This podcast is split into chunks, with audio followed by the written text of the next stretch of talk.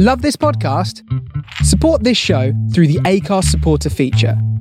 It's up to you how much you give, and there's no regular commitment. Just hit the link in the show description to support now.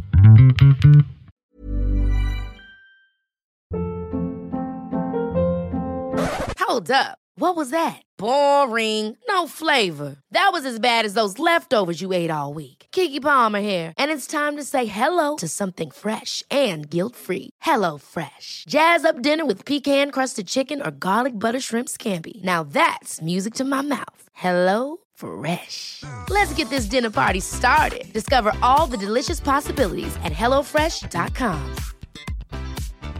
Planning for your next trip? Elevate your travel style with Quince. Quince has all the jet setting essentials you'll want for your next getaway, like European linen, premium luggage options, buttery soft Italian leather bags, and so much more. And it's all priced at 50 to 80% less than similar brands. Plus, Quince only works with factories that use safe and ethical manufacturing practices. Pack your bags with high-quality essentials you'll be wearing for vacations to come with Quince. Go to quince.com slash trip for free shipping and 365-day returns.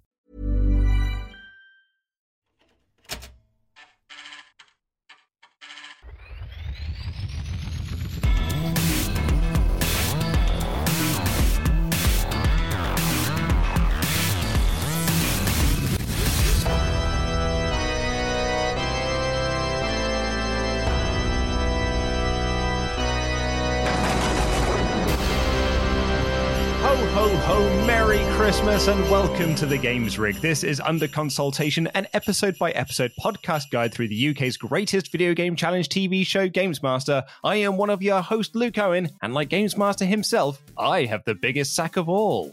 And making like Donner and Blitzen, I am Ash Versus. This is our festive Christmas special in the middle of June. This was recorded.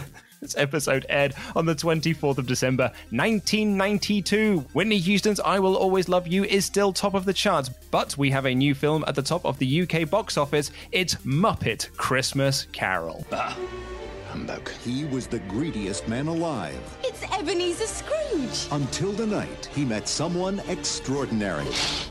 Hello. The Muppet Christmas Carol. I'll drink to Mr. Scrooge, even though he is odious and stingy and badly dressed. Humbug. Oh, there goes Mr. Humbug. There goes Mr. Grin. Do you think it's safe for us to be up here? Ah! They gave a prize for being mean. The winner would be him. Yes, Mr. Cratchit. If you please, Mr. Scrooge, the bookkeeping staff would like to have an extra shovel full of coal for the fire. Our assets are frozen. How would the bookkeepers like to be suddenly unemployed? Heat wave. Oi! This is my island in the sun. Uh, we are festive as f- and yeah, it's Christmas in June. And as we kind of hinted at last week, I really wish it was Christmas right now. yeah, Just, right. just let's just get this year over with, please. oh man, I love Muppet Christmas Carol. So I have for the last five, six, six, maybe seven years, every year uh, go to the Prince Charles Cinema for a Muppets Christmas Carol sing along because my birthday is in December. I'm a December baby, uh, as we've noted on this podcast already. And yeah, so I go to the Prince Charles Cinema every single year for Muppet Christmas Carol, sometimes even on the day of my actual birthday. And my wife is quite tolerable of this little love I have for Muppet Christmas Carol, but she doesn't love it to the same degree that I do. But yet I do drag her every single year to go watch Muppet Christmas Carol and do the big sing along. And this year that's just gone, so my birthday in 2019, I took my whole family. My mum and dad wanted to go, so they went. My brother and his girlfriend went. My father and mother in law came everyone went to the Prince Charles Cinema for a big Muppet Christmas Carol sing along, and it was brilliant. I've never been to one of the PCC's Muppet Christmas Carol sing alongs. I've been to some of their other sing along and musical events, but I did see both of the recent Muppet movies at the PCC at preview screenings. Oh wow! And that that was great. That was great. I'm I, I went by myself, and I'm not ashamed to say that in the first The Muppets movie that uh, they released, I got a little misty eyed at the Rainbow Connection. Oh, uh, oh, every single time that song starts, I get misty eyed. This ding da ding da ding da ding da ding. Why are there so many songs about rainbows? Yeah, That's a Misty- really good Kermit voice. Well done. Thanks, man. Thank you. That's all the years going to the Muppet Christmas Carol sing along. That's uh, paying off. yeah, I mean, it should also be noted that when I do go to the Muppet Christmas Carol sing along, I do do the voices in various different iterations. Particularly, like my favorite one is to do Scrooge at the start because when a cold wind blows, it chills you, chills you to the bone. But there's nothing in nature that freezes your heart like years of being alone. And you can just go up and down all over the show. My wife hates it. I'll be honest. Sod Games Master, let's just get a one man rendition of Muppet Christmas Carol and put that out because that'd be great. This movie is amazing. Uh, it was a real return to form to the Muppets. They'd been gone for a while.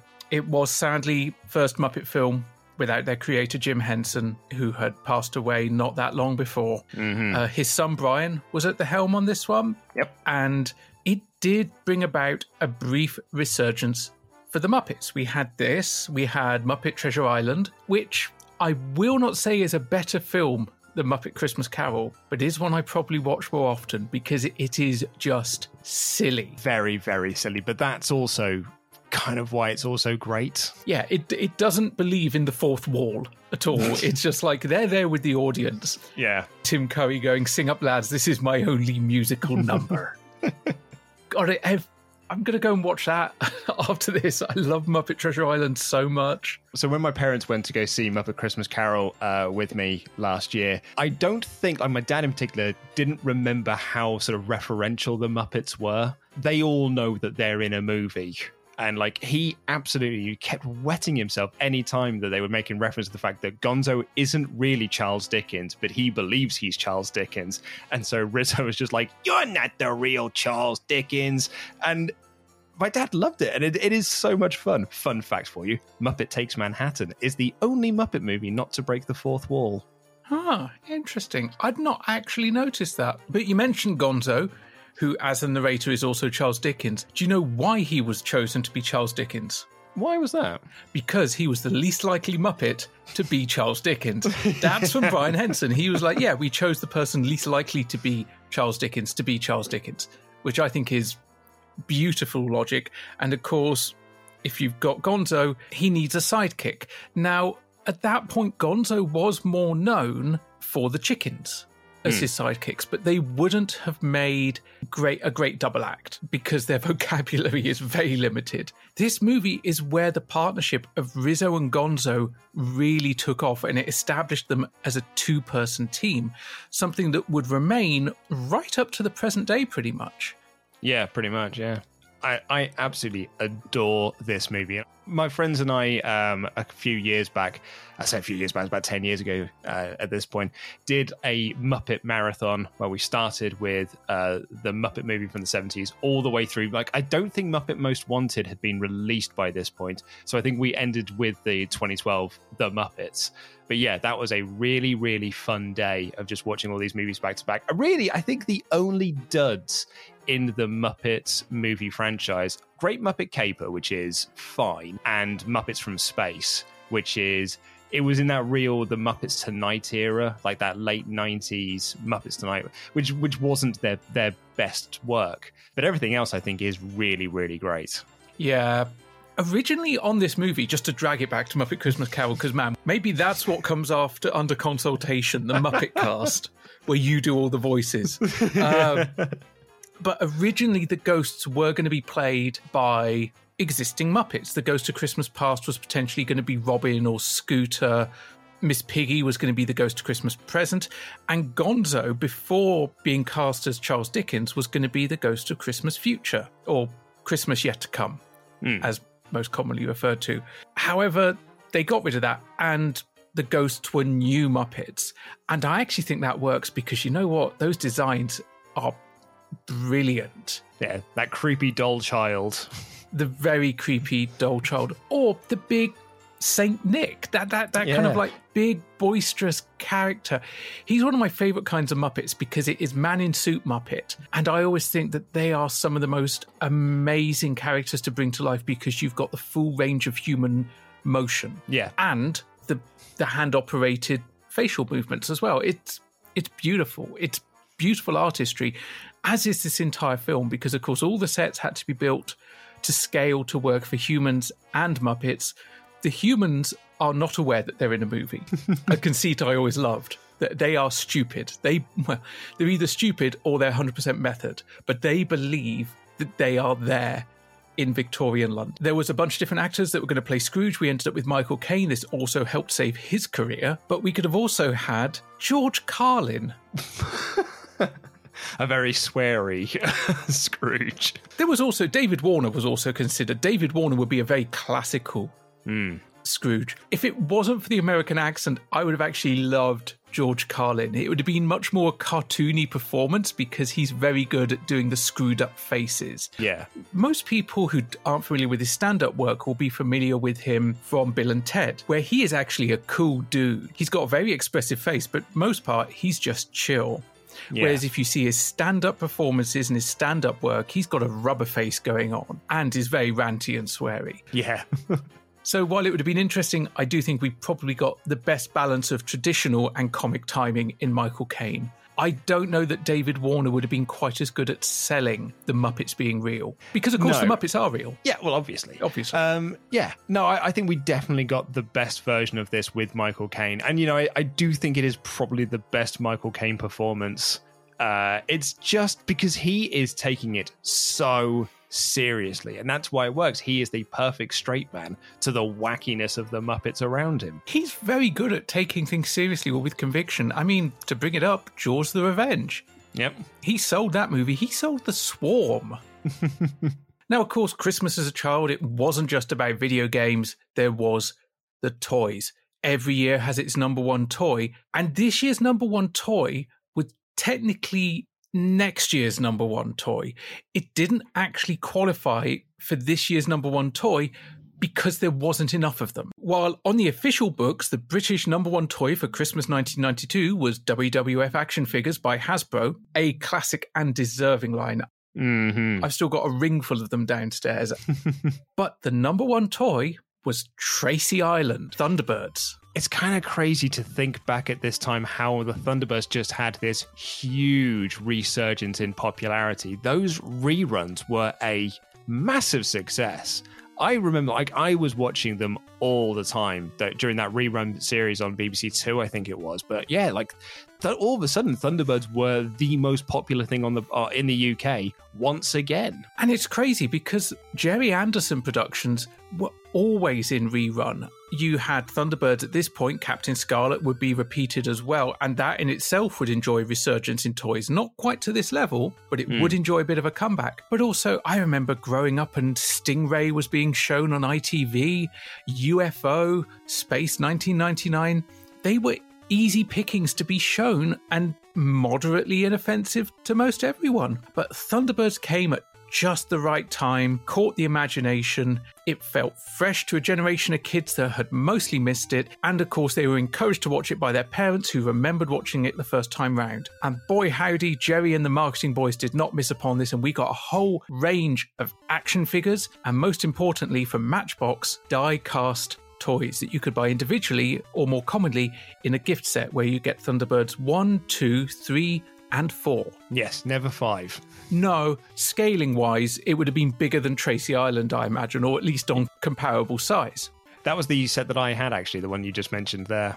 Absolutely the same as well. And amazingly, how many of them still exist today and in remarkably good nick because they were die cast. So there's paint chips, but you know what? You had to struggle to kill one of those. Yeah, I there are certain nostalgic things for me. Like I can hear that click sound when you press the red button on Thunderbird 2 to make the legs go down. Mm.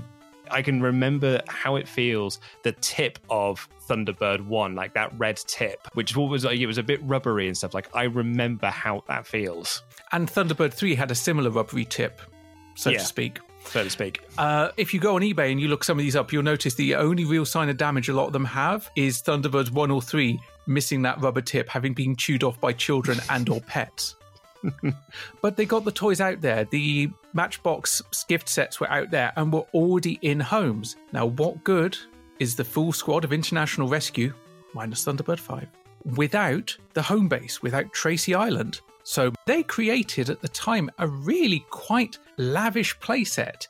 You had the proper locations for all of the Thunderbirds and even a little cave round the back, a back door, if you will, for Thunderbird 4 to live in as well. Mm. Big problem. They knew Thunderbirds was becoming popular. They didn't really know how popular it was going to become. Because you know what? Christmas toy shortages are a thing. The must have gift is a thing. There's even been movies about it. Hello, Jingle All the Way. Put that cookie down! Now, there is being a hyped item, and then there is a colossal cock up of supply and demand. And unfortunately, Thunderbirds was the colossal cock up of supply and demand. People were queuing up overnight, there were not enough. A lot of kids were destined for a very disappointed Tracy Islandless Christmas. Mm-hmm. And following that Christmas, full of anguished cries and completely lacking in FAB, Blue Peter, the long running children's television program, decided that they would get their sticky back plastic out, some bog roll, some papier mache, and show kids how to make it themselves. And I think this segment will outlive the memory of Blue Peter. FAB brains, no sooner said than done. And here it is the secret hideaway of that famous international rescue team. Now, if you can find Tracy Island in the shops, and it's not easy, it could cost you as much as £34.99p, but this one is created entirely from junk. And it'll cost you nothing but just a bit of hard work. You'll get a lot of fun out of it though.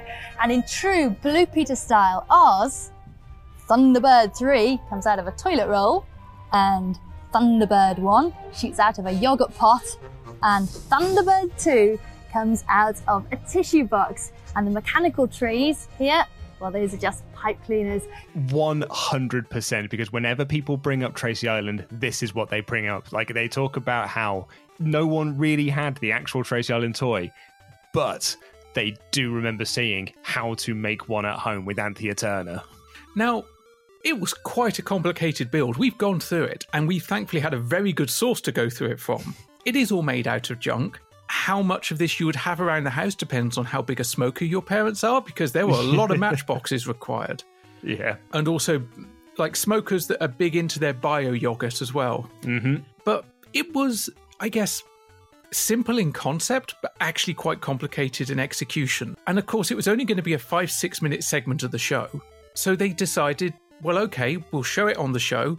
And we have this lovely video that's been preserved where you see Anthea Turner going through all the steps, cutting out the cardboard boxes, making Thunderbird 2's hangar out of a tissue box, so on and so forth. You also get to see the hands of the helper that's hiding under the counter. I don't remember them being that obvious back then, but literally his hands come above the desk level a number of times as he's kind of reaching into the sky from the pit, trying to Yeah. claim and or offer up the next step. Because Anthea's essentially just got loads of these, like the various different stages. So, like, here is it in just its cardboard form. Here is it with its paper mache form. Here is it with its painted form. And so she just brings it along, does a little bit more, hands it to the helper, and these little hands just come and be like, "Thank you, thank you, Anthea."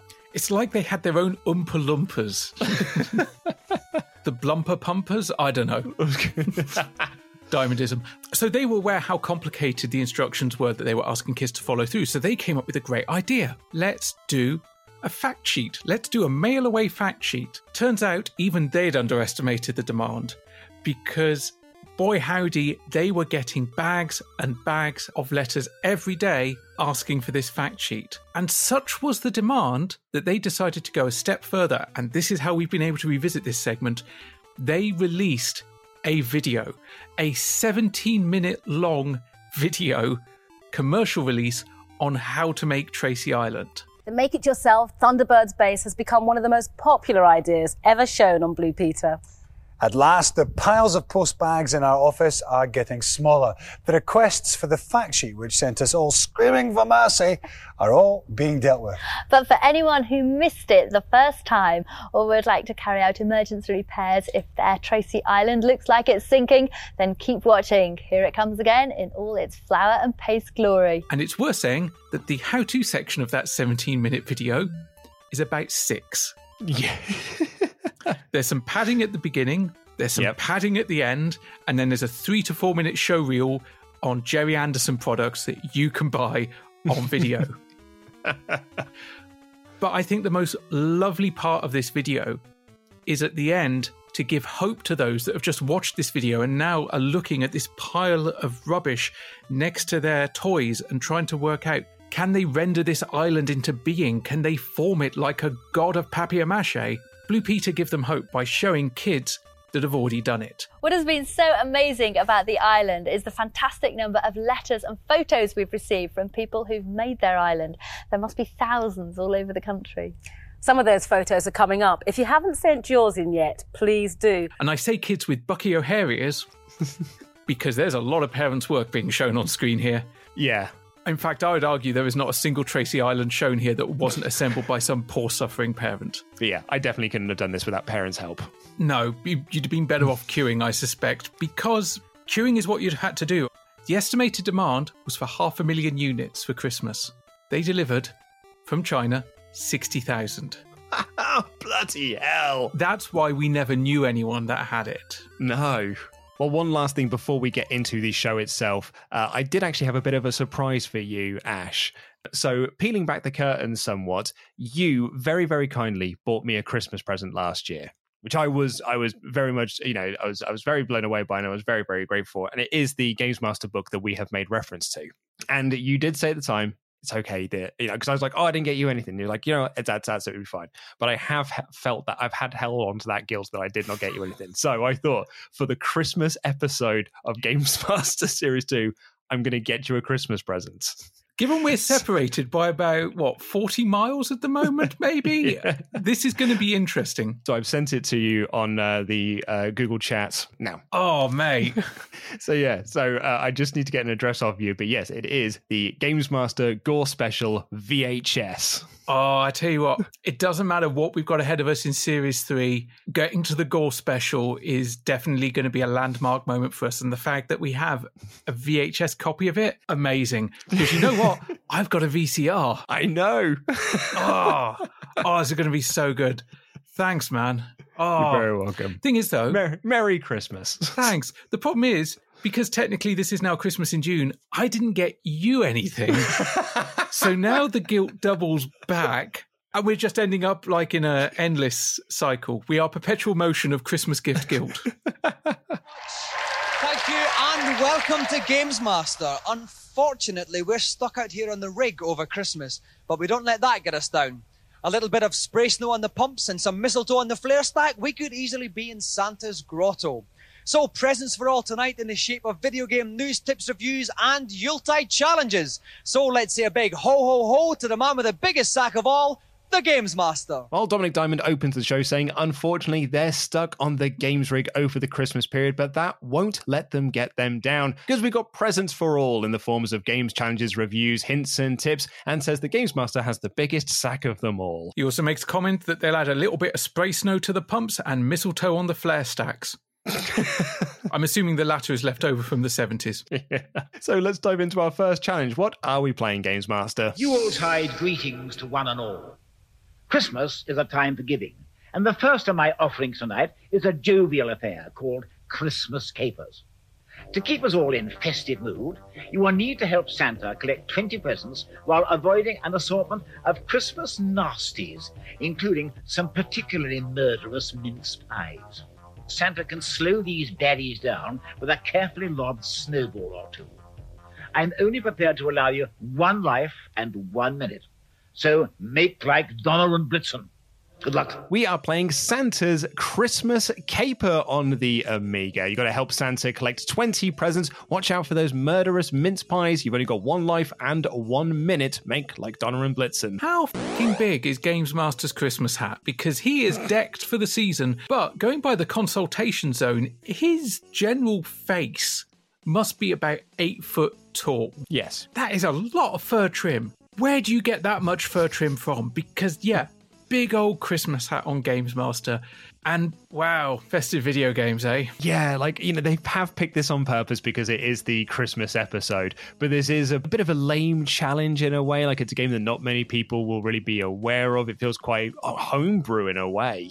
It looks fine, I guess. I've never played it. It kind of feels a bit like Bubble Bobble, but with a vertical scrolling element because instead of blowing bubbles, you're throwing snow and it does the same thing. It kind of freezes the enemies. But I do have an issue to take, and I think Games Master may have been at the brandy butter a bit too much because he keeps talking about murderous mince pies, and the video guys label some of those murderous mince pies. Luke, they're not mince pies.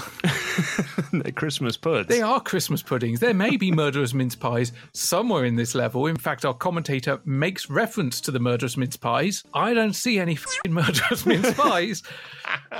I see a lot of curmudgeonly Christmas puddings. And here for a spot of Yuletide Prezi grabbing is Paul Tucker from Cleveland. Thank Paul. Now, okay, thank you. Thank you.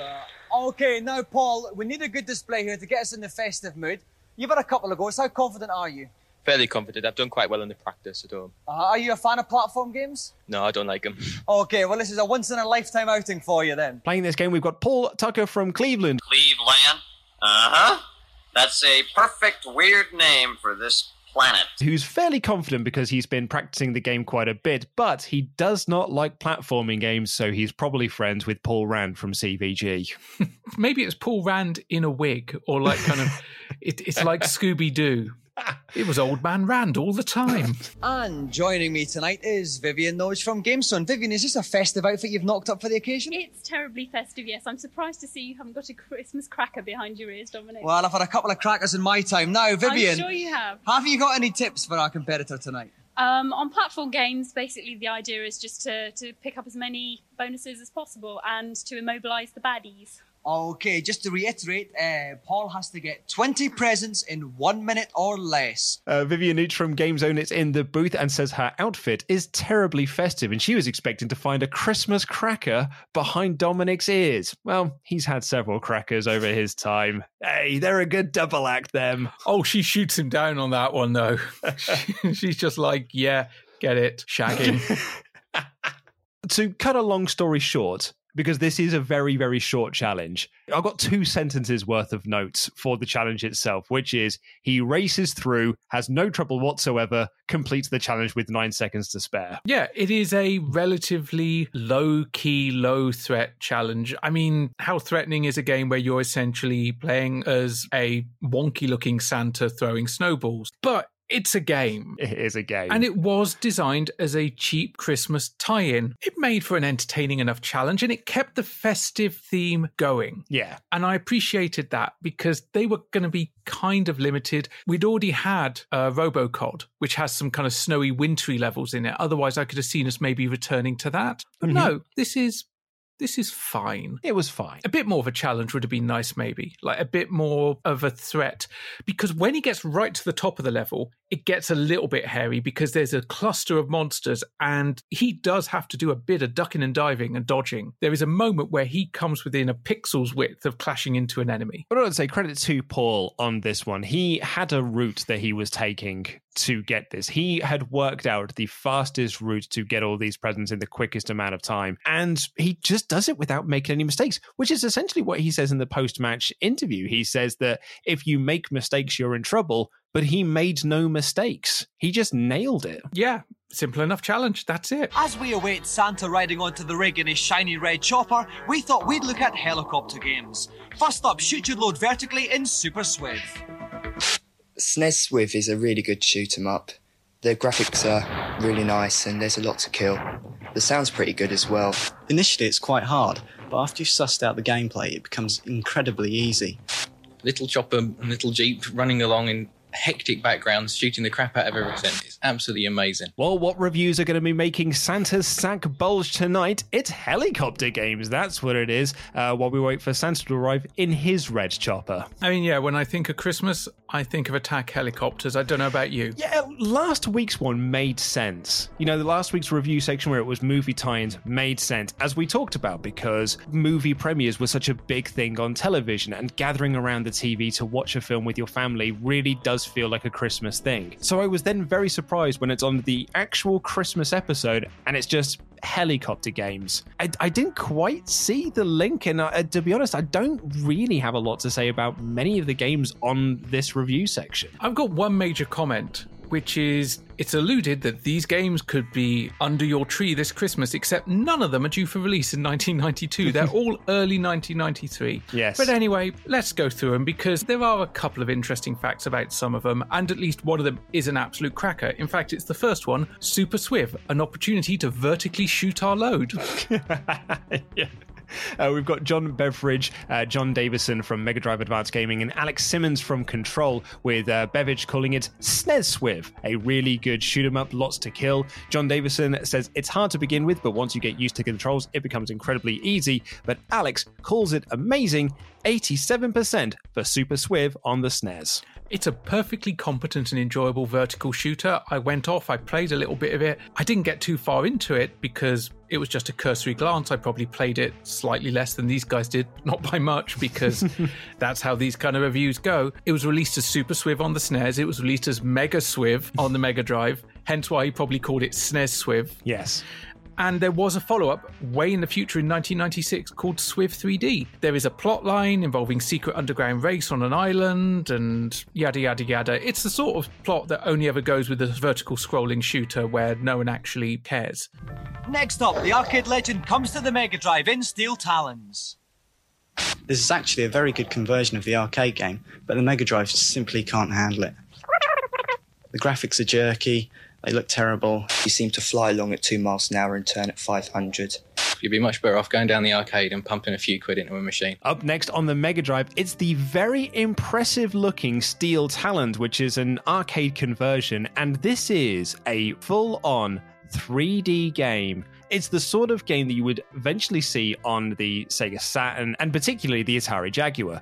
So it does look quite impressive that this is on a Mega Drive card, but unfortunately, because it's on a Mega Drive card, it also means it's quite junky. Now, you said about the Atari Jaguar, because this game existed on the Mega Drive, the Super Nintendo, the Atari ST, and the Atari Lynx, and there was a Jaguar port announced, never emerged, which is a shame because it would have probably been the only one that ran worth a toffee. Yeah. This game literally runs at four frames per second. You can count the frames as they go on screen. As an arcade game, it was pretty good. It was okay. It was again 3D, it was quite advanced. They were asking too much of the Mega Drive. The 32X, maybe you might have got that with the 32X add on. Even the Super Nintendo, and you think about it, the Super Nintendo had things like Mode 7 it could use to cheat, and later down the line, the Super FX chip. It didn't do much better. It got six frames per second on average.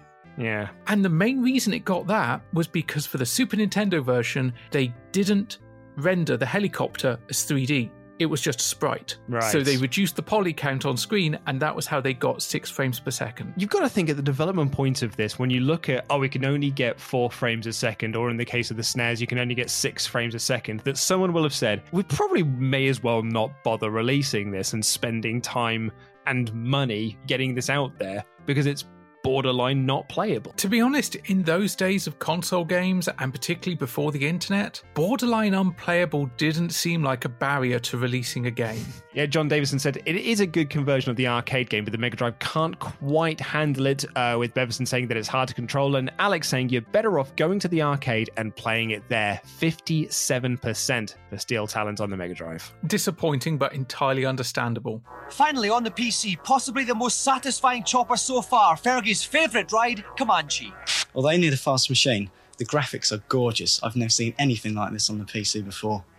This game's so good, I'd sell my grandchildren to get my hands on it. There's loads of weapons for you to shoot, loads of missions for you to fly. It's just incredible. But on the complete opposite end of that spectrum, we end off with Maximum Overkill Comanche on the PC, where Dominik Diamond calls this the most satisfying chopper. John Beverson says that the graphics are gorgeous. You do need a fast PC to run it, but it is like this is what you want from a helicopter sim. I never would have been able to play this game. My PC never would have been able to handle this. And keep in mind, this is a fast PC in 1992.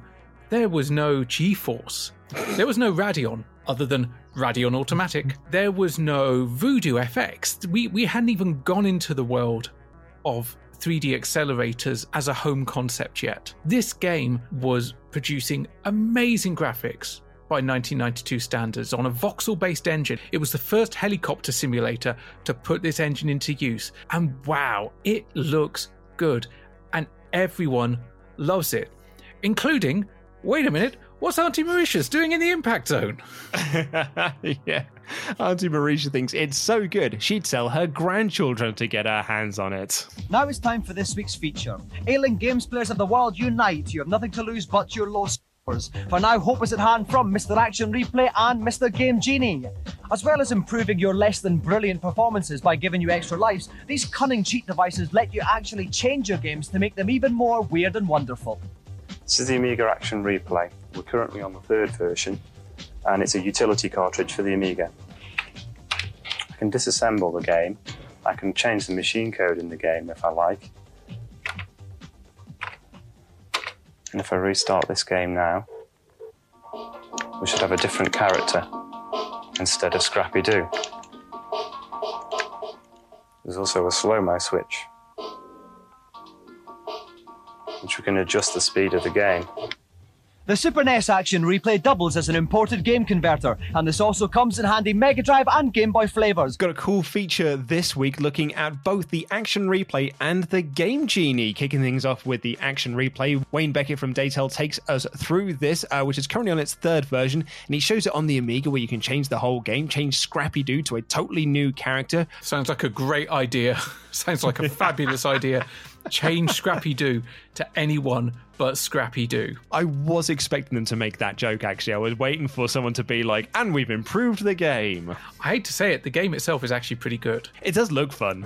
It's a real bind because I played it on the Amstrad, which, you know, you're already batting against the odds of, of power there. But the Scrappy Doo game was really fun. I hate them for that.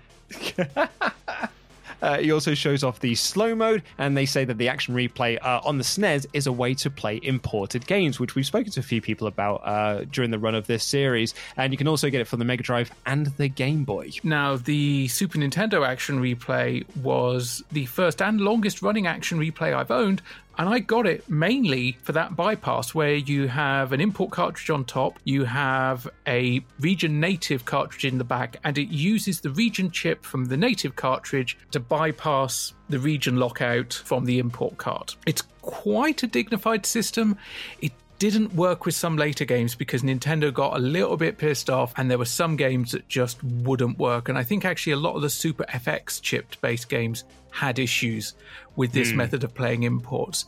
But man alive, I loved that action replay. So many of the codes broke stuff. Absolutely broke stuff. But I did get to do some really interesting color combinations on Street Fighter 2. Yet another cheating option is the Game Genie. This code here is for Mario 3. It makes Mario skywalk. Um, just put the code in quite simply using the letters on the screen. By using the jump button, you can make Mario jump up, right up in the sky, literally walk in the sky. Okay, this code here is for pilot wings. What it does is it increases the rocket pack thrust power by three times, so that when you press the button for fuel injection on the rocket, you fly right up in the air. Got a code here which makes Sonic jump a lot higher. Notice he can jump right out the screen. Can almost clear a level in one jump. Once more, gamers on the go can be satiated by the Game Boy Genie. All this haberdashery means even the limpest of players can emerge proud and triumphant. And up next, we've got the Game Genie presented by Mark Stoneham from Game Genie Helpline. And he shows it in action on Mario 3, where you can make Mario Skywalker, you can jump really high into the air. On Pilot Wings, you can increase the rocket pack thrust by three. And on Sonic, you can jump so high, you can basically clear an entire level, which, I mean, you can actually do on Sonic 1 on the Master System. Like, there's on the first level of, I think first level of Green Hill Zone, if you hit a ramp at just the right speed, uh, and direction, you can basically clear the entire level. That's by the book. And there's also a Game Boy Genie. Good name there. So finally, the limpest of players can be triumphant. Just to comment on this Game Boy Genie, this Game Boy Genie is about two thirds of the size of a bloody Game Boy. It's, It's bloody massive. It's huge. what have they put in there? Because most other game genies, or indeed action replays, are about the size of the cartridge. Yeah. I don't understand why this thing is so absolutely massive. Seems crazy. Well, that's what the Game Genie guru Mark Stoneham had to say then. But what's he got to say now?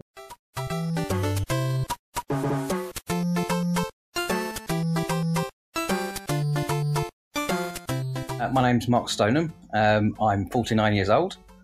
Um, and back in the early 90s, I was known as the Game Genie Guru. Uh, well, that came about because I got a job at Hornby Hobbies, um, who are the people who make Scalextrics um, and the Hornby trains.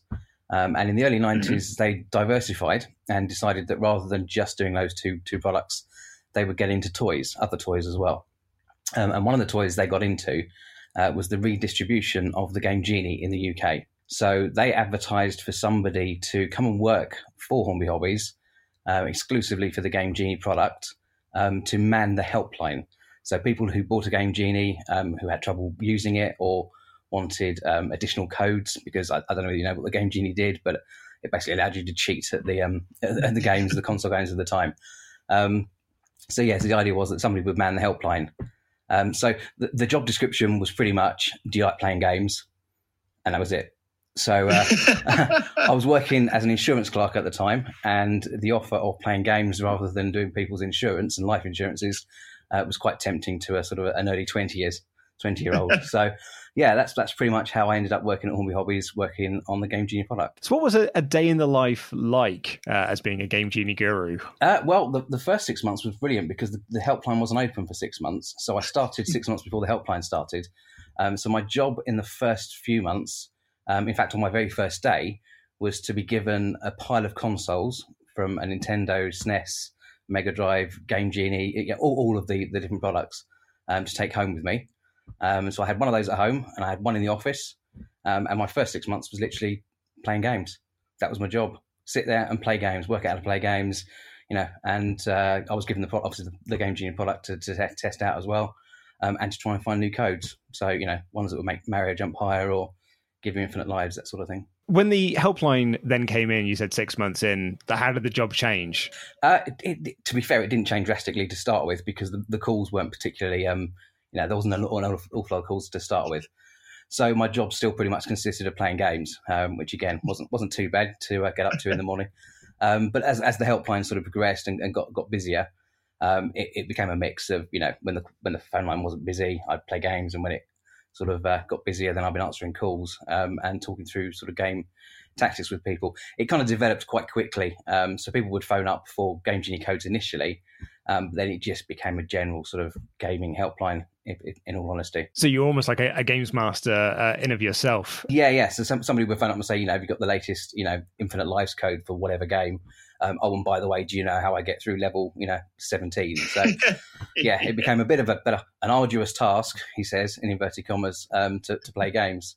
Uh, and to work out how to get through them. Obviously, the, the, benefit of the game genie was that in a lot of cases, I'd have infinite lives. I'd have that ability, so that would often make things a bit easier. Uh, and with the the game genie itself, um, did you have any sort of particular favourites? Did you get like, was there any sort of games that you had a lot of calls about? Uh, well, the Mario ones were obviously particularly popular. Um, and I had no idea whether it's. I mean, I had no idea how the game genie worked. Um, that was down to Codemasters who invented the product.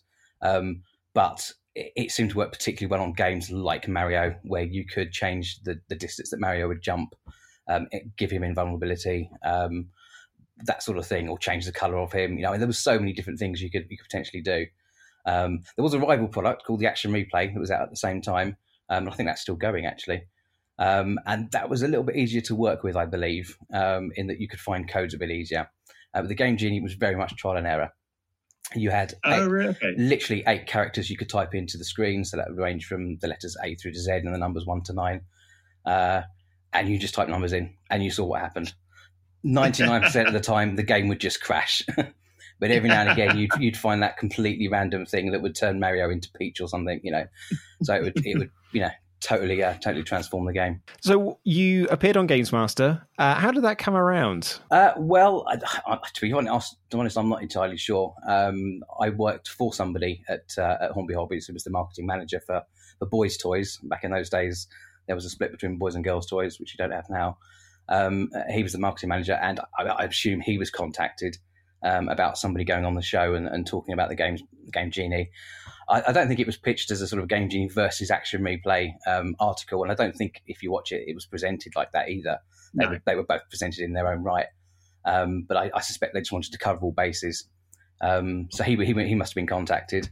Um, he was in his late twenties, maybe early thirties, and I think he just decided I was probably the uh, the better face to go on TV than him at the time. Uh, so yeah, so I think that's why I got chosen to do it instead of him. But uh, that's that's how it happened. But I, I couldn't give the details of exactly how and why.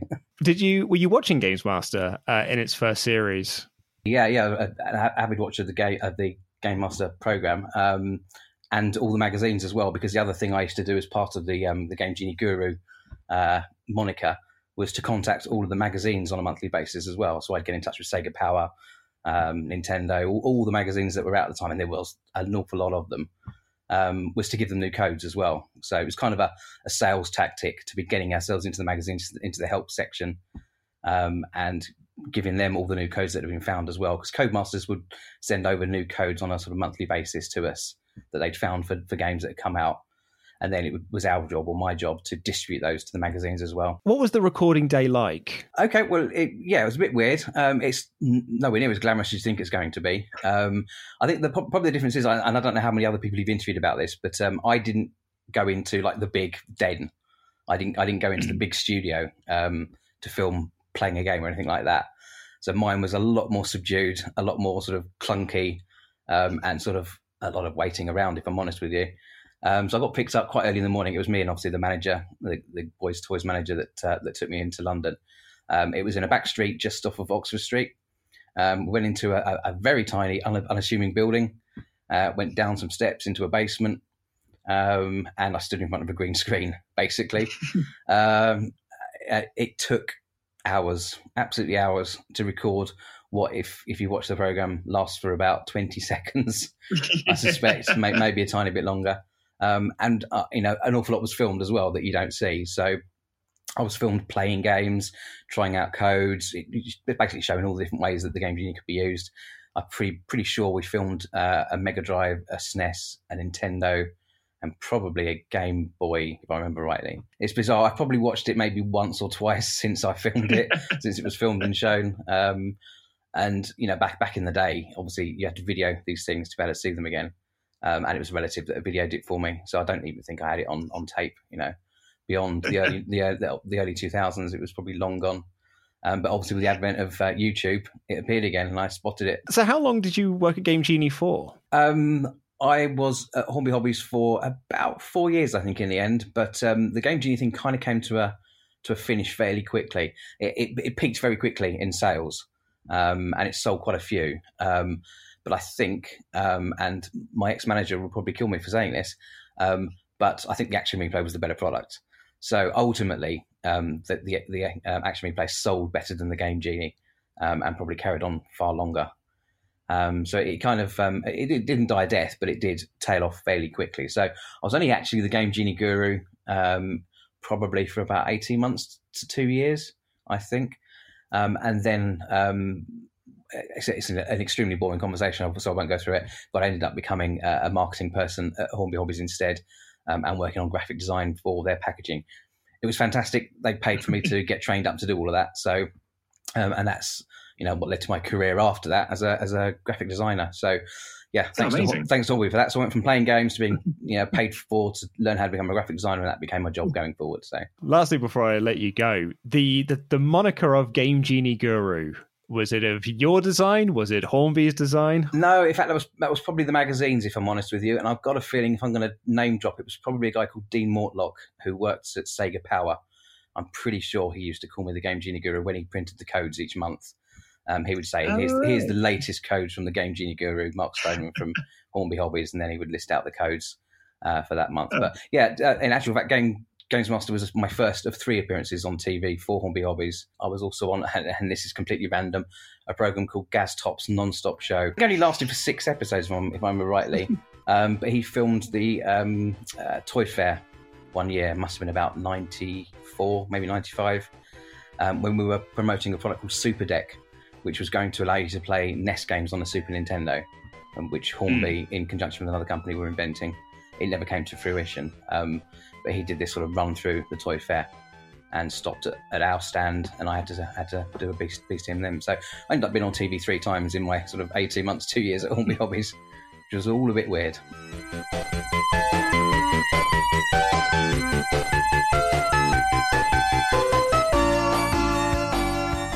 Well, the diaper got wet with those reviews, and it's time for our celebrity challenge. What are we playing, Games Master? Hello again. Rummaging around in my sack, I came across Volfied, a cerebral game for a change to keep the grey cells ticking over before they get addled by lashings of Christmas pud. For the purposes of my challenge, each contestant will have one minute to fill in as much of the screen as they can while avoiding the irksome intrusions of the level's guardians. Don't be afraid to bide your time, as this is a game where caution often pays dividends. Good luck. Well, Games Master was rummaging around his sack and found Volvi. Is it Volvide? Volivide? They say it different ways throughout the show. I've always thought of it as Volfied or the sequel to Qix. Either way, it's a good way to keep the brain ticking over before you've had too much Christmas pud. So he knows what a Christmas pud is. He can recognize what one of them is, and it's not a mince pie. He'd sobered up by this point. this was just before he kicked in on the cooking sherry. Well, each contestant has to fill in as much of the screen as possible. Caution can play dividends. This looks like a really, really fun game. It is. I've played a lot more of its precursor than of this, but I do like these games because there is a real strategy to it. And I'll be honest, our celebrity goes at this with an entirely valid strategy, which with a bit more practice, he could have won this easy. Oh, yeah, totally. And what a celebrity we've got for this challenge. And for this test of reflexes and mental agility, we have young Oliver Gibson, who'll be challenging his grandfather. Tonight's special guest, Bob Holness. Oliver. Welcome, Bob. Okay, now, Oliver, how long have you been playing video games for? About seven years. About seven years. So that will give you a slight advantage over your grandfather here. Have you, have you taken one before? Yesterday was first time. Yes. it's not quite a gold run, Bob, but it is a, it is a test of mental agility. Oh, that it is, yeah. Perhaps you can score there. Yes, there are different ploys and different systems. I can tell you now that I haven't worked any of them out. well, we wish you all the best of luck. Yes, we've got Oliver Gibson taking on his grandfather, the legendary Bob Holness. Blockbusters or the first James Bond. Yeah. Playing him in radio form in South Africa. Weird little factoid there. but I love this because one, it's a generational thing. Two, you can tell he really loves his grandson. Yep. And also, he is just so game to be here. He has a natural enthusiasm and warmth. And it's lovely. This is what you want from a Christmas episode. Yeah, it really is. Like Bob's such a wonderful screen presence. You can see why he had such a, a long, long career. You know, he got it started in 1955, but most known, I think, to our generation as the man who presented blockbusters. He did that from 83 through to 94. I'm not a smart kid. I was never a smart kid at school, but I did, did enjoy watching blockbusters. And Blockbusters was kind of a step up because it came immediately on ITV after the kids shows. So you'd start about 3:30 on CITV. That's when you get your younger kids section, which the main ones I remember from my siblings watching them was you'd get Tots TV, Yeah, Rosie and Jim. Rosie and Jim. Love Rosie and Jim. Anything with a canal boat, always going to get marks in my mind. Thomas the Tank Engine, Raggy Dolls, Puddle Lane. Then Yeah. you'd get the four to kind of four forty-five slot, and that would be maybe a big import cartoon, maybe some Tiny Toons. You might get Art Attack, Zap. You might get Zap. I was just trying to remember the name of that, or How To as well. Then you'd get the last bit. Now, the last bit was usually something that was maybe a bit more grown up and a bit more serious. So you might get Children's Ward, Mhm. or you'd get the Tomorrow People reboot that was Yes. coming up. And then immediately following on from that, before Home and Away, would be Blockbuster. So it was kind of nice that you would actually get this gradual tapering up of target audiences. And so it was something that you could end up easily watching just by not switching channels. If there wasn't a Blue Peter on and they weren't making Tracy Island, you might stay in and watch blockbusters. And it was also such a fun show and a weird show at the same time because the basic concept for those of you that didn't watch it or haven't seen the reboot that's running on Dave with Dara Ó Briain, which I actually really like because they do Yeah. they, they they send up the uh, the concept a little bit and he has a lot of fun with it. But the concept is is you've got two teams. One's a team of one, the other is a team of two. So one of them is always at a disadvantage, and you have to answer questions to make your way across a grid, either left to right or top to bottom. And the questions will be on general knowledge, and usually the kids will be university age, and they'll have mascots, kind of a carryover from University Challenge. And then at the end of it, you'll get the gold run. And that is you've got to get from one side of the board to the other, and all the squares in the middle have initials on them. So it will be who PM played a CGI games master. Yeah. Patrick Moore. Yeah, and you would go across, and if they made it across in the time limit, they would they would win a prize. And sometimes those prizes were great, sometimes they weren't, but they always sounded exciting. Yeah. And Bob was the presenter, and he, despite a massive age gap between him and his contestants at that time, he had a natural rapport with them. He clearly put them at ease, and to see old episodes of Blockbuster now is just a lovely, warm joy. And everyone in the 90s always got a chuckle out of, I'll have a pee, please, Bob. On the Dara Ó Briain reboot, it gets a full on ovation. It's almost like a Mexican wave going around the crowd. Also, let's not forget the most important part of blockbusters that theme music.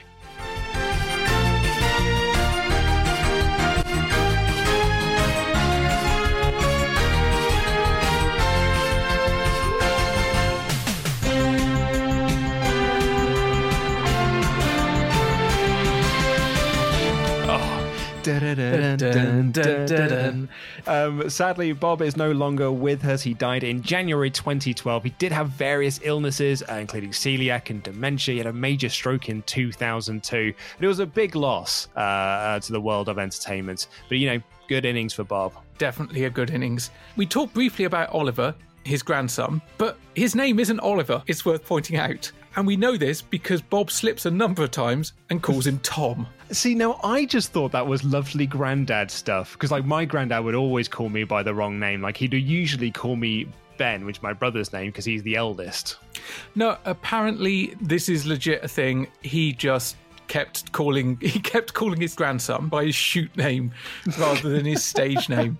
Well, over the last few weeks, we have been referring to the Games Master official book to find out about our star riggers. And here is what Dominik Diamond had to say about Bob Holness, the most mature celebrity we've had on the show so far, but one of the most popular. Bob is a TV legend. Most of us on the show are lifelong fans of his, and Games Master and him go way back as far as the 18th century, some people have said. Bob kept us entertained in rehearsal with many an amusing yet informative anecdote about his life in the business, business with a capital B, and the rig was a somewhat emptier place when he flew off. However, the Amiga is no respecter of television reputation, and Bob was woeful at the game, getting stuffed by his grandson. Oh well, he had a good innings. Game playing skill, one star. Personal niceness, five stars. I would disagree on their appraisal of his game playing skill, but As we'll, would I. We'll get to that. And joining me in the commentary box tonight is Tom Watson from Renegade. Welcome, Tom. Good evening, Dominik. Now, we think Bob's going to have a fight on his hands with this one. Any tips you can give him? Well, I think for Bob, the thing to watch out for is the bonuses. If he can get the timeout bonus quickly, he could complete it in 15, 20, 25 seconds. If not, could take a lot longer. Tom Watson from Renegade is in the booth. Bob has got a fight on his hands with this. You've got to aim for that timeout bonus because if you can get that, you can complete the whole board in 20 seconds or less. But if not, it will take you longer. Now, just before the challenge starts, Bob says that there are lots of different ploys and different systems, but he hasn't worked any of them out. I'd call your bluff on that one, Bob. You definitely worked at least one tactic out. But Oliver's up first, and that's the point where Bob accidentally refers to his grandson as Tom for the first time. Not the last, but the first time. So yeah, Oliver is up first. Oliver, we're doing Bucky O'Hare is. Uh, he gets 4%, but loses a life, gets up to 16% before losing his second life, and then gets the time stop bonus just as his time looks like it's going to start to run out on him. He gets the time stop bonus, which means he runs up one length of the board, gets to 48.8% right at the end. Got really lucky because he nearly ran out of time before getting rid of that big, big chunk of the board. It was a nice little ploy, and it paid off. Okay, so Bob has got his work cut out for him. He's got a very difficult score to beat. If you want to see if Bob Holness can blockbuster his way through this one, join us after the break.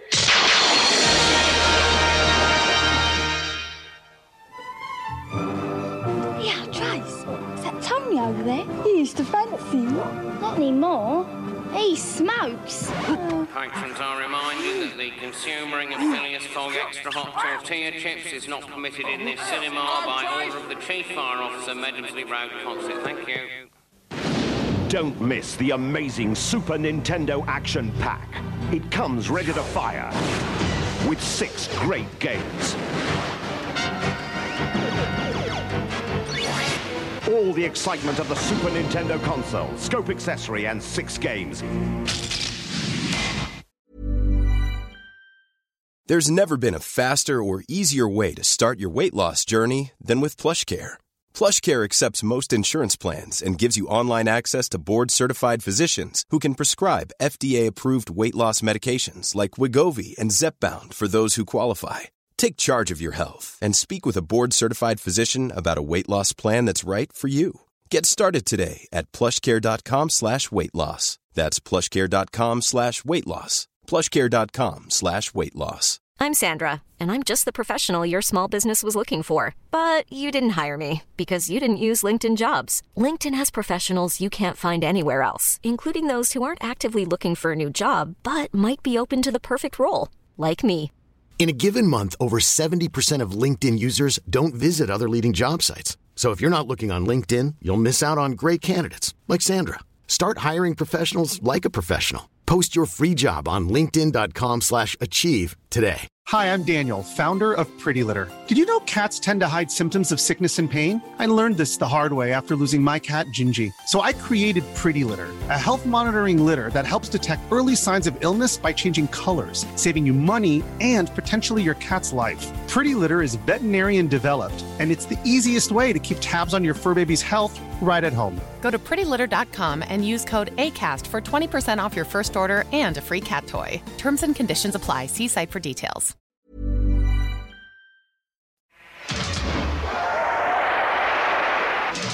To mark his 30 years as a recording artist, Eric Clapton, Stevie Wonder, Chrissie Hynde, John Mellencamp, Tom Petty, and a controversial appearance from Sinead O'Connor, a tribute to Bob Dylan, Christmas Day on Channel 4.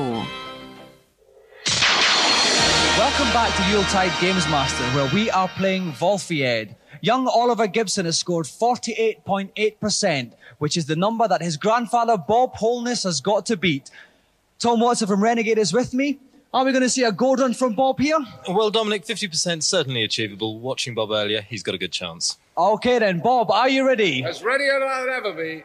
Then off you go. Back from the commercial break, and Tom says that Bob might have a good chance here based on the practice that he has seen. And Bob is actually very, very quick at this game. Like he has got a tactic that he is going to employ it, and he's got 10% off the board in just a couple of seconds. He's actually very, very good at this, and his tactic is go right up the middle. Unfortunately, he keeps getting blasted as he's going up that middle and only ends with 14.7% of the board. So he did have a smart plan, but he just lost all of his lives. Yeah, the, the ploy generally is is rather than try and cut out large chunks, you cut out small slivers to build a vertical wall. And then when you reach the top, boom, half the screen gone. It's an easy one. And sadly, yeah, as will come up in the post match, he got that working before, but not with that time limit. The time limit Yes. was the difference maker here. So maybe if he'd set his stopwatch for a little bit shorter time, we might have had a different result. I was so rooting for Bob to beat his grandson in this game. I feel a little bit bad because, again, normally we try and avoid punching down, but I'm like, come on, Bob. Yeah, I was pulling for Bob as well. Oliver, that was a masterful display. What what was the secret of your success? That time stop helped a lot. I It- got it most did. of the score then. You just like uh, mopped them up at the end there. Yeah. Now, Bob, you were trying some clever tactic there. For the benefit of those who didn't spot it, tell us what it was. You didn't have a lot of time to spot it, did you? But I was trying to work up the middle so I could cut off one whole section of the board because I've been told that's the thing to do. That you would have got 50% for Yeah, that. the trouble is, when I was practicing it last night for an hour, I sat back and took five minutes over a game, you see. It's that time limit. It does That, that's Yeah. what added the pressure to you. Yeah, but it was good performance by, uh, by all, wasn't it? Oliver says that the time stop really helped him at the end there. And this is where Bob talks about that he didn't have enough time to show off his trick because at home he can do this, but he was taking five minutes to do it. When you've only got a minute, the time pressure got to him. Yeah, but I, I just thought Bob was great on this episode. Really, really enjoyed that celebrity challenge. And again, just at the end, he mistakenly refers to him as Tom again.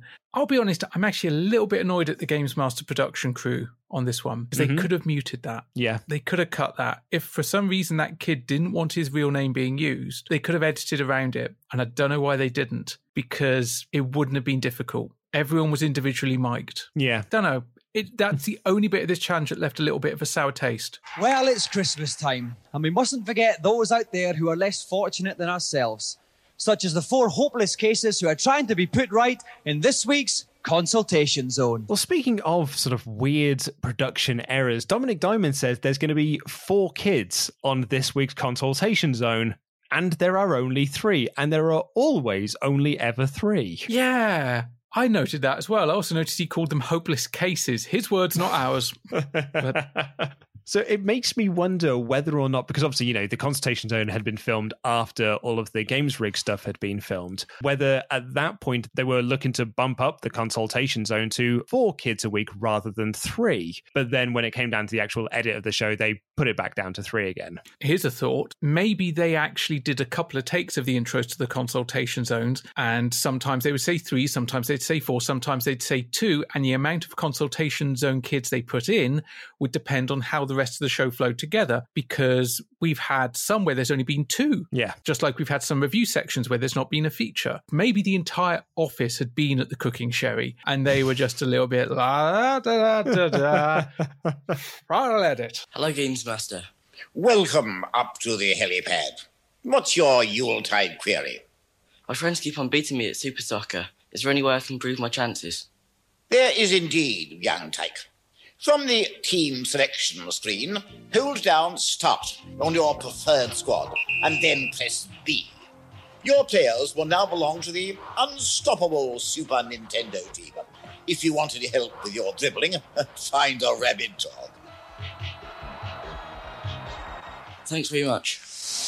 Glad to be of service. Well, our first kid cannot beat his mates on Super Soccer. Games Master gives him the handy cheat that on the team selection, hold down start and select your team with B, and your players will all be beefed up. If you want help with dribbling, find a rabid dog. That was a beautiful line. I wish I'd known about this cheat because I had Super Soccer. It was one of the games that came with my used Super Nintendo, and it was awful, and I was awful at it. Hi, Games Master. I've heard on Robocod there's a level select cheat. Could you tell me what it is, please? Yes, I can. When the game starts, hold the joypad to the left and down, pressing A and C at the same time. Then press Start, still holding down all of these buttons. This should allow you to access the confidential levels select screen, from where you can cheat away to your heart's content.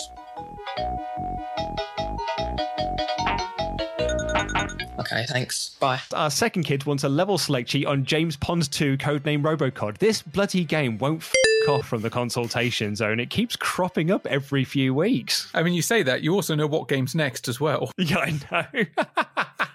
But Games Master is quite happy to oblige. This is clearly for the Mega Drive version of the game because you hold down left and down and press A and C at the same time, then press start, and it brings up the secret cheat menu. Yes, and we get to see James Pond partying with Santa because it's still the Christmas episode. Of course, that fits. That makes sense. Hi, Games Master.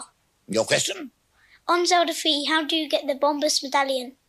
In the bottom left area of Dark World, you'll find a semicircle of stumps next to a sheer rock face. Stand in the middle of this semicircle and warp into Light World.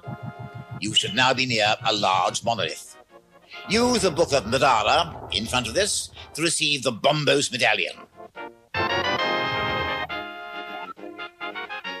Great, thanks. And as you alluded to there, our final kid is stuck on Zelda 3. He cannot get the Bombos medallion. Go to the left corner in Dark World. You then transport to Light World, and you'll then be on top of a cliff. Go to the monolith with the Book of Mudora, and that is how you get the medallion.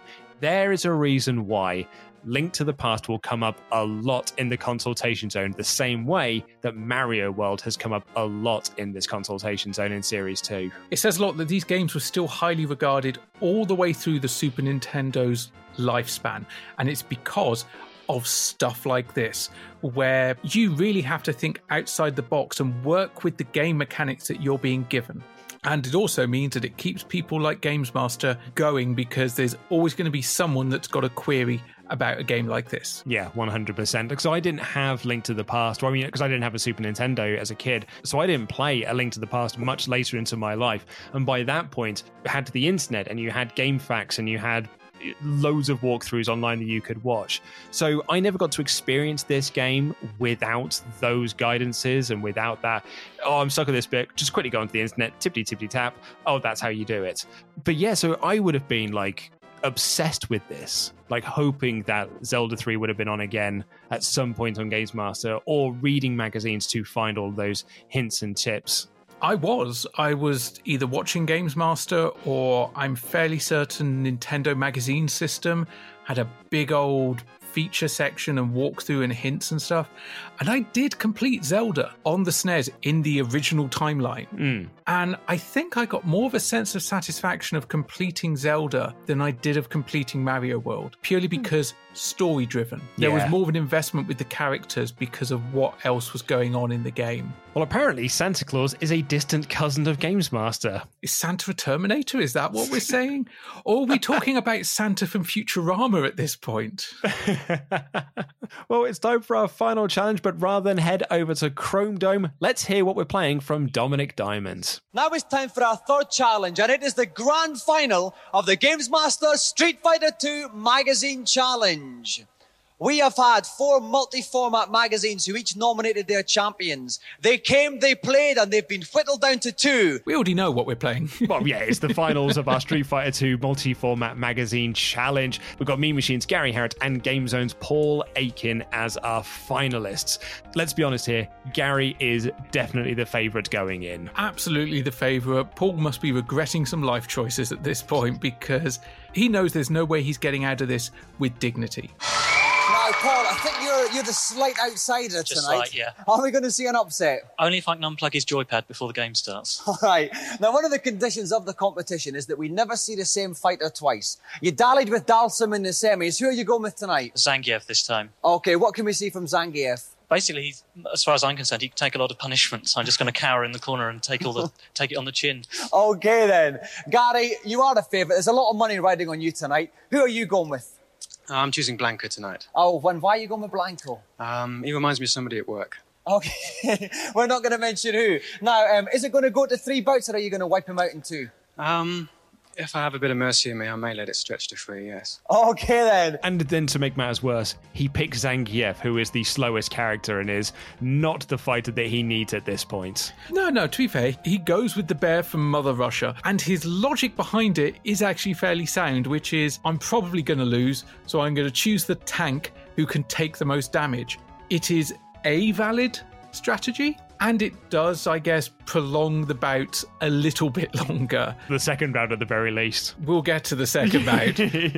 But no, I can see his logic behind that. And also, we find out there's a rule that I don't think we'd been previously made aware of, which is no repeats. Which I think is I think is smart. I think that's very nice. So yeah, Paul is playing as Zangief. He can take a lot of punishment, while Gary is playing as Blanka because he reminds him of someone from work, which I bet is Jaz Rignall. With that hair, absolutely. Good to see an outing for the Brazilian bombshell, though. Absolutely. He says that he may give him mercy and let this go to three rounds. And I did love, like Dominik says, you're the outsider in this. And Paul knows his lot in this match, where he says the only way I'm going to win is if I unplug his controller. He should have tried it. It's again, it's a tactic. We've never had it tested on Games Master as to whether they'd allow it. I reckon for this challenge they would if he'd just suddenly reached forward and gone ponk. And joining me for the grand final is Keith Pullen from the Nintendo Hotline. Welcome back, Keith. Hello, Dominik. Great to be back. Right, now we've got a great fighting prospect here. Zangief against Blanka. What can Blanka do?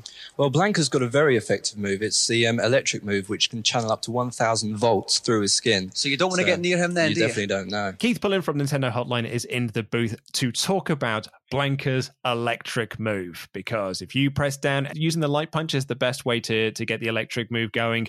But yeah, like that was kind of like one of the big things from Street Fighter because it was a really simple move that anyone could do. The electric shock, the 100 hand slap, and Chun Li's uh, multiple kick. Those were the moves you could do by button mashing, essentially. Yeah. Both had their vulnerabilities, both had their advantages. It's interesting he doesn't mention some of Blanka's other signature moves, for example, the cannonball, but also his kind of spinning back kick he does, kind of the somersault kick, which has an immense reach on it and is a really effective way of knocking your opponent back. Again, we're still at the early stages of Street Fighter. A lot is being explained here because people aren't familiar with it. And the cannonballs come into play right at the start here because, I mean, Gary knows what he is doing. He knows his charge moves. He's already throwing cannonballs out because he's been holding back and charging that to release as the fight gets announced. Uh, and he just keeps doing them, although Keith does not know what they're called. Starts biting Zangief and gets a perfect first round.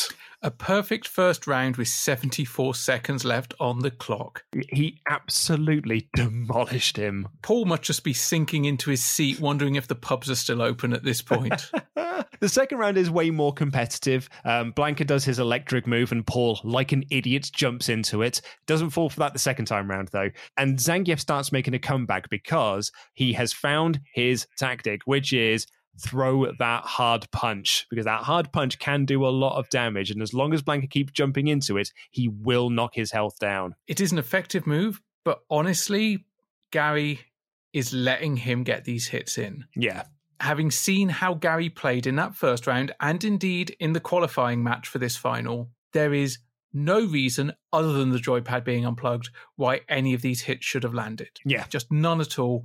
He's milking it a little bit, maybe just trying to make sure it's a bit more of an interesting fight to watch. But after obliterating him so quickly in round one, it does stick out like a sore thumb. It does, but I will give him some credit for doing that though, because it does make for a more entertaining second round than if he'd have just demolished him again and got another perfect run. And in fairness, the strong punches almost work. Paul gets him right down to the last sliver of energy, and then Gary just goes poik, low kick, done. Well, Lord Paul, it took you a little while to get going there, didn't Yeah, it? a bit of a nightmare. I, I got the wrong geezer, really. I needed a bit of speed and I was lumbered with a fat Russian. All right, now, Gary.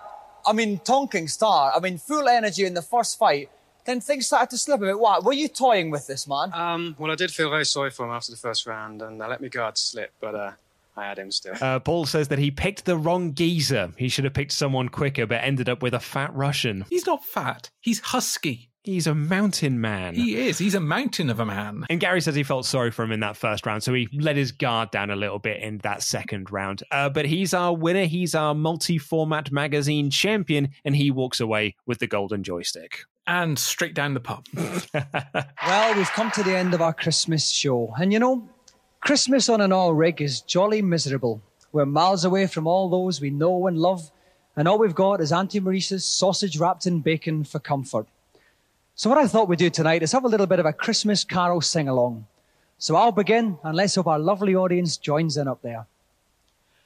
Oh, come, all ye faithful, joyful and triumphant.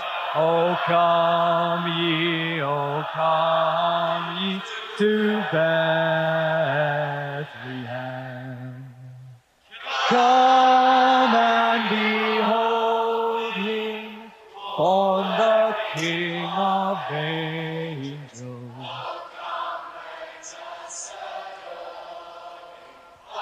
Well, we're off now, but may peace descend upon all your homes this Yuletide season. And don't forget the Christmas spirit. Be nice to your elders, eat your greens, and most of all, Christmas is forgiving. Good night. So now we get the end of the episode where Dominik says that Christmas is a miserable time on the rig. They've only got Auntie Marisha's sausage wrapped in bacon for comfort. So he sets up a Christmas carol and they all start singing, Oh Come All Ye Faithful. And I was waiting for there to be a punchline to this, but there isn't. It's just a lovely, wholesome way to round off this Christmas Eve episode in 1992. And Dominik says, Be nice to your elders, eat your greens, and don't forget that Christmas is forgiving. And he walks off hand in hand with the diver. And there's people in the audience with candles that are clearly members of the crew because, Oh, yeah. one, they're adults with candles, not children, and two, at least two of them are dressed for a night on the tiles. Like there is one there that looks like she just walked off the set at top of the pops. Yeah. Now you say there was no punchline. I thought the carol choice was the punchline because come. Um, yeah, okay. Yeah, yeah, maybe. but I was waiting, and particularly through Dominik's monologue, I was waiting for the punchline. I was waiting for a diamondism or a double entendre, and there wasn't. And I was actually fine with that.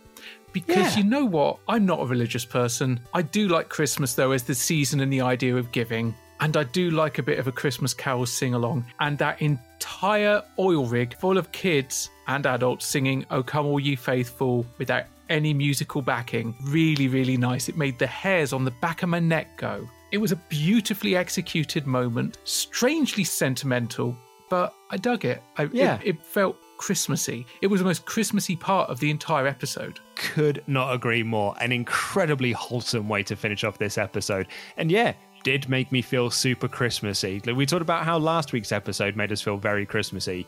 This one right here made me go like, oh, I cannot wait to put the Christmas decorations up. You could start now. no one will know.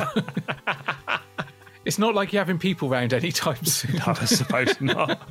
really freak out my neighbours. How long was I asleep? Well, that is episode 13 of Series 2, the halfway point of Series 2. Ash, what did you make of it? I love this episode.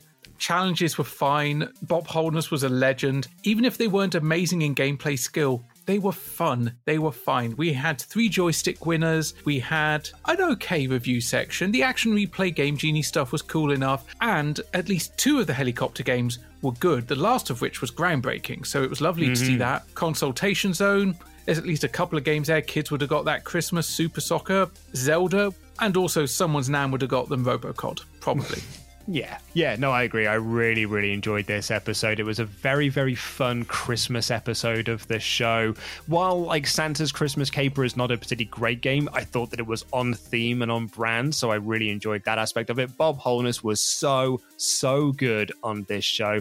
Loved the final challenge. I've actually really enjoyed the Street Fighter 2 mini tournament that they've had. And yeah, while I wasn't much fussed about the review zone, at least some of the games were good. The consultation though was fun. Thought this was a really, really good episode. I'm, I don't think it's in 90s, but I do think it is in that 80% bracket. See, this is a rare occasion, I think, where I am going to completely disagree with you because for me, it does get a 90% purely for the festive cookery. I see. I was going high 80s. I was going to 88. Ah, going to see some serious. but no, if it had just been a regular episode, not Christmas, I'd have probably gone 80 to 85, maybe, or in the same sort of bracket as last week, which was 75. So maybe 75 to 85, somewhere in there. Hmm. But the festive theming, the giant hat on Games Master, and that closing segment just being so pure and wholesome pushes it up. And so, yeah, 90% for me. And that is absolutely fair enough. A great assessment of this show.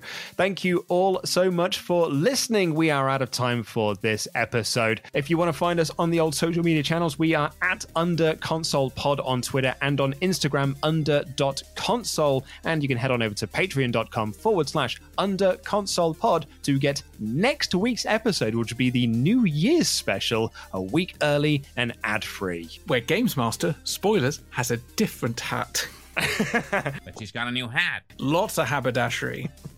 if you want to go a little bit further than that £5 mark of getting the episodes a week early and ad free, you can go for the £10 level where you also get those episodes plus a merch pack, which will include mug, stickers, badges, sweets, and a discount voucher for our upcoming t shirt. And there's a link in the show notes for our Discord server. We're having a lot of really good chat there about Games Master and gaming in general. It's just a good place to come and chat with new friends.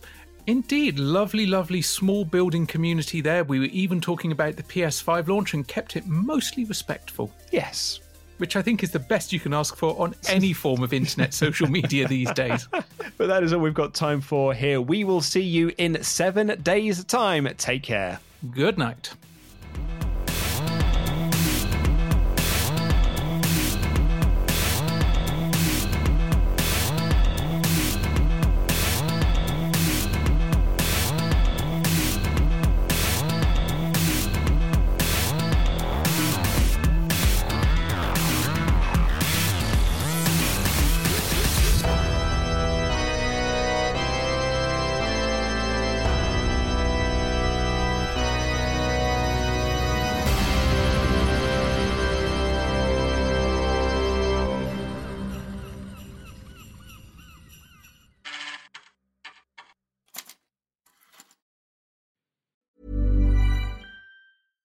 Catch yourself eating the same flavorless dinner three days in a row? Dreaming of something better? Well, HelloFresh is your guilt free dream come true, baby. It's me, Keke Palmer. Let's wake up those taste buds with hot, juicy pecan crusted chicken or garlic butter shrimp scampi. Mm. Hello Fresh. Stop dreaming of all the delicious possibilities and dig in at HelloFresh.com. Let's get this dinner party started. Hi, I'm Daniel, founder of Pretty Litter. Cats and cat owners deserve better than any old fashioned litter. That's why I teamed up with scientists and veterinarians to create Pretty Litter. Its innovative crystal formula has superior odor control and weighs up to 80% less than clay litter. Pretty Litter even monitors health by changing colors to help detect early signs of potential illness. It's the world's smartest kitty litter. Go to prettylitter.com and use code ACAST for 20% off your first order and a free cat toy. Terms and conditions apply. See site for details.